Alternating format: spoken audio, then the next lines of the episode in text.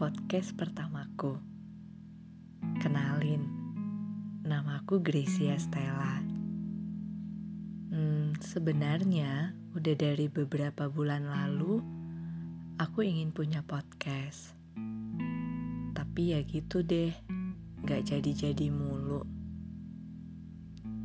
Akhirnya, sekarang uh, sedikit memaksakan diri untuk rilis podcastku ini. Sebenarnya masih belum terlalu kebayang sih mau bahas apa aja di podcastku ini. Tapi ya niatnya ingin saling berbagi. Semoga bermanfaat ya. Oh iya, nama podcastnya Pocila. Kepanjangannya adalah podcast Gracia Stella. Dan di podcast pertamaku ini, aku ingin membacakan sebuah surat. Ditujukannya kepada yang mungkin berkesan untuk kebanyakan orang. Langsung aja ya aku baca suratnya. Dear 2020 Hai, apa kamu baik-baik aja? Gimana perasaanmu? Hampir tiba saatnya kita akan berpisah ya. Hmm, rasanya kamu adalah tahun yang kurang begitu diharapkan oleh banyak orang, termasuk aku. Tapi kamu sepenuhnya tidak diharapkan. Meskipun kamu banyak mengajarkan hal yang berbeda, yang rasanya asing buatku, tapi ada hal baik juga yang kulalui di tahunmu ini. Oke, aku mulai dari bulanmu yang pertama, yaitu Januari. Di bulan ini, kamu masih baik-baik aja. Tidak begitu terlihat berbeda dari tahun-tahun sebelumnya. Kamu masih mengizinkanku untuk bertemu orang-orang terkasih, peluk cium tanpa ada batas, berkumpul tertawa dengan lepas, bermain ke mana pun yang aku suka. Sama halnya di bulanmu yang kedua, yaitu Februari. Masih seindah bulanmu yang pertama. Dan Tara, masuklah di bulanmu yang ketiga. Hmm, bulan yang kurindukan karena di bulan inilah aku dilahirkan. Tapi bukan berarti juga tak seindah bulan pertama dan bulan keduamu.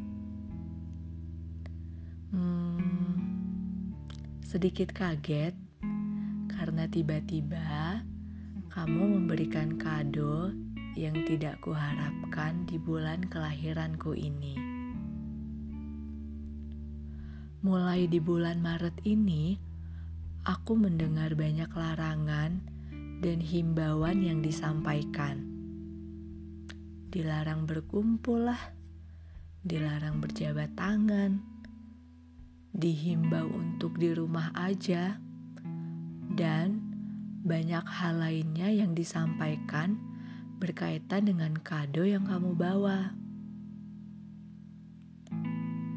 Tiba-tiba, seisi bumi rasanya tak seindah dari hari-hari yang pernah kulalui. Makin lama, makin timbul rasa ketakutan di tahunmu ini. Manusia berjarak, kami tak saling berjabat. Bahkan senyum rasanya tak menjadi harap karena terhalang oleh masker. Dear 2020 Kamu tahu kan gimana perasaan kami melalui hari-harimu. Gimana rasanya tidak bisa berkumpul dengan keluarga? Gimana rasanya menunda kegiatan tatap muka?